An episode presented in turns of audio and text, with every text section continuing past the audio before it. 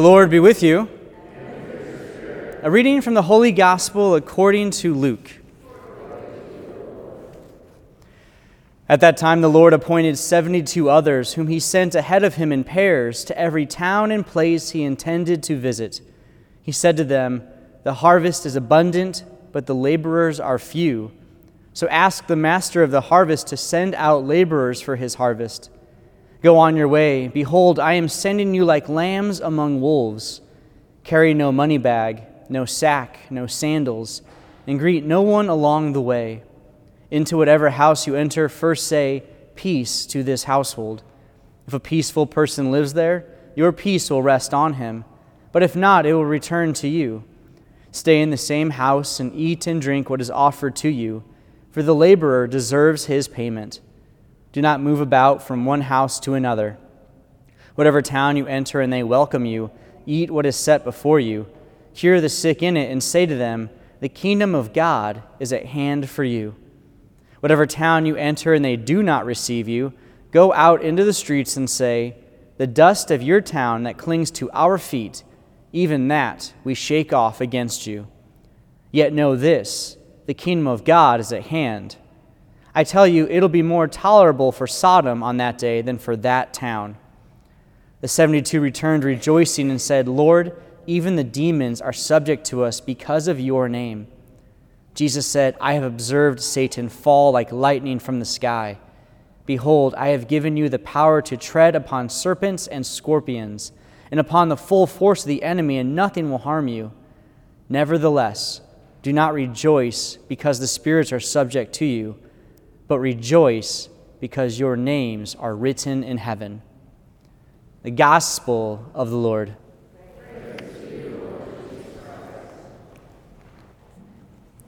Jesus gives us some really powerful and, and strong words today in the Gospel. First and foremost, that what we do is always through the, the gifts and the hands of God. And so I just want to welcome myself again, introduce myself, Father Jay Horning, uh, the new pastor to St. Bernard's here in Wabash, Indiana. And just to make this first declarative statement, the most important thing that we will do at St. Bernard's as a parish is to have Jesus Christ at the center of our lives.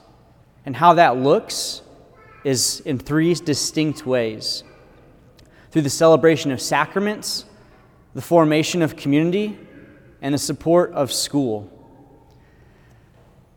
Now, this particular day is special because it's my first opportunity to be at a Sunday Mass with all of you.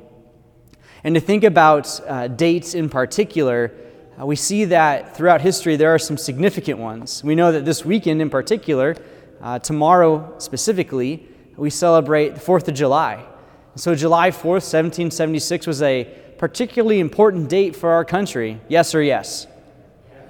Yeah, because it gave us freedom to do what we do now. By the way, if you think I'm going to make you say things during Mass, you're right, I will. But there are other important dates to think of. Just by a show of hands, how many of you can recall your parents' birthdays? Good man. So, uh, my dad's birthday is June 30th, 1956. My mom's birthday is August 12th, 19. I won't say the year, mother. By the way, that's my mom right there. She's here from Plymouth because she supports me.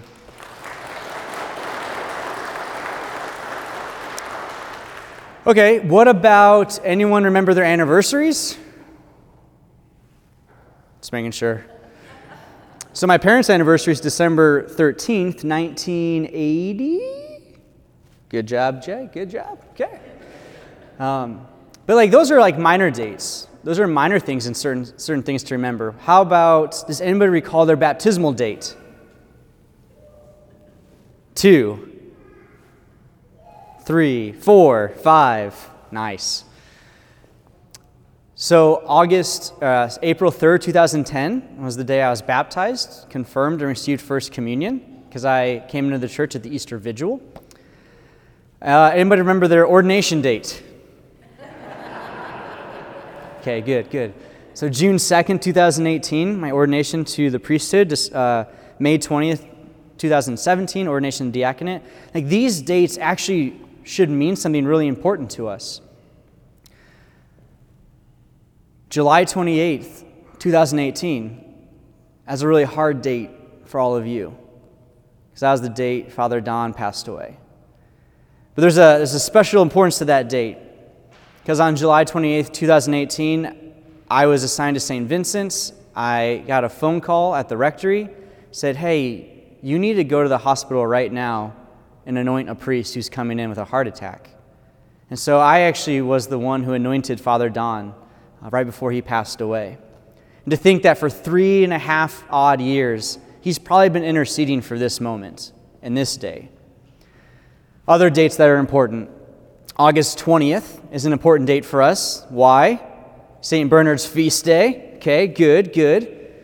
Uh, and then this one is, is most important to me March 23rd, 2022. So the date Bishop told me I'd be assigned as the pastor to St. Bernard's.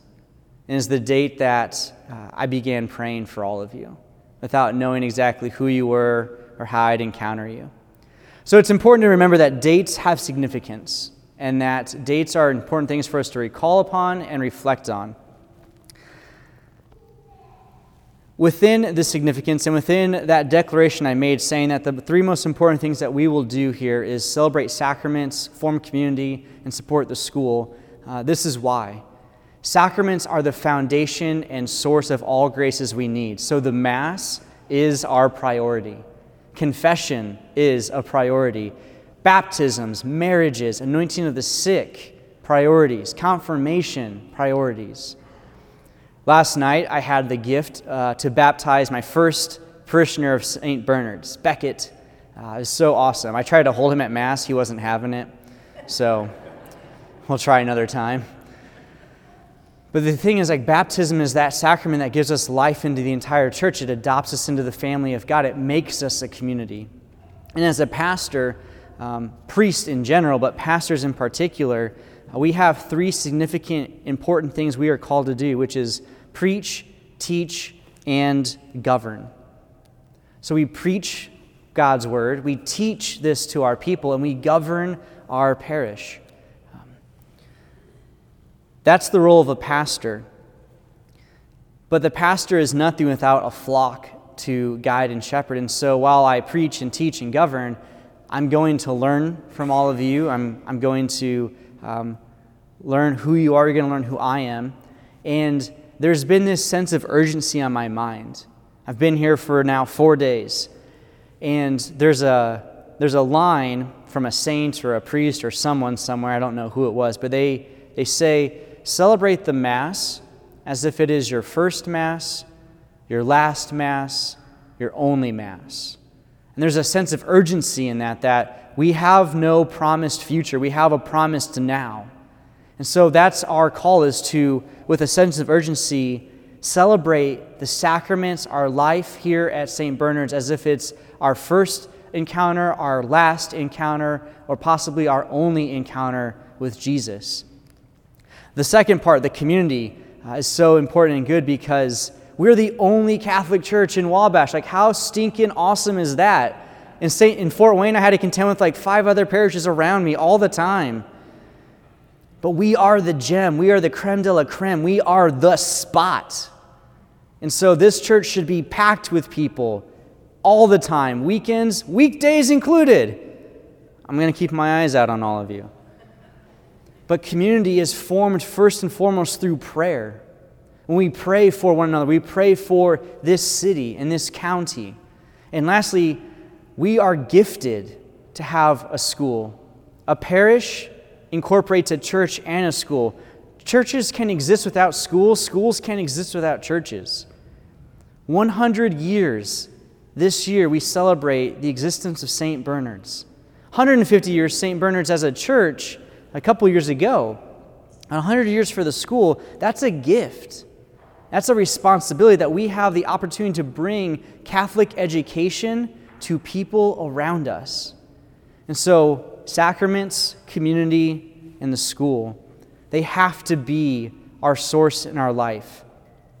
Now, there's been a mindset I've had as far as coming to St. Bernard's, and I've shared it in homilies at St. Vincent's. And uh, basically, it's, it's these two phrases not yet and for now. So people, they, they might say, oh, you're going to St. Bernard's. That's, that's not a very large parish. Not yet. or, uh, you know, that school, you know, there's, there's only so many kids there for now. This idea of not yet and for now, it's been for me this, this sense of hope, this forward thinking, this desire to grow. And that has to be something for all of us that, yeah, not yet and for now. Is God done working with me? Not yet.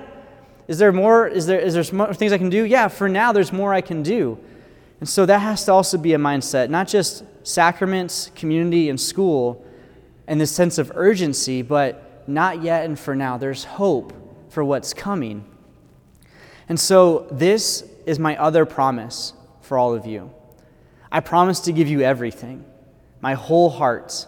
I promise to, to pour everything out in every sacrament, every encounter, every relationship that is formed here.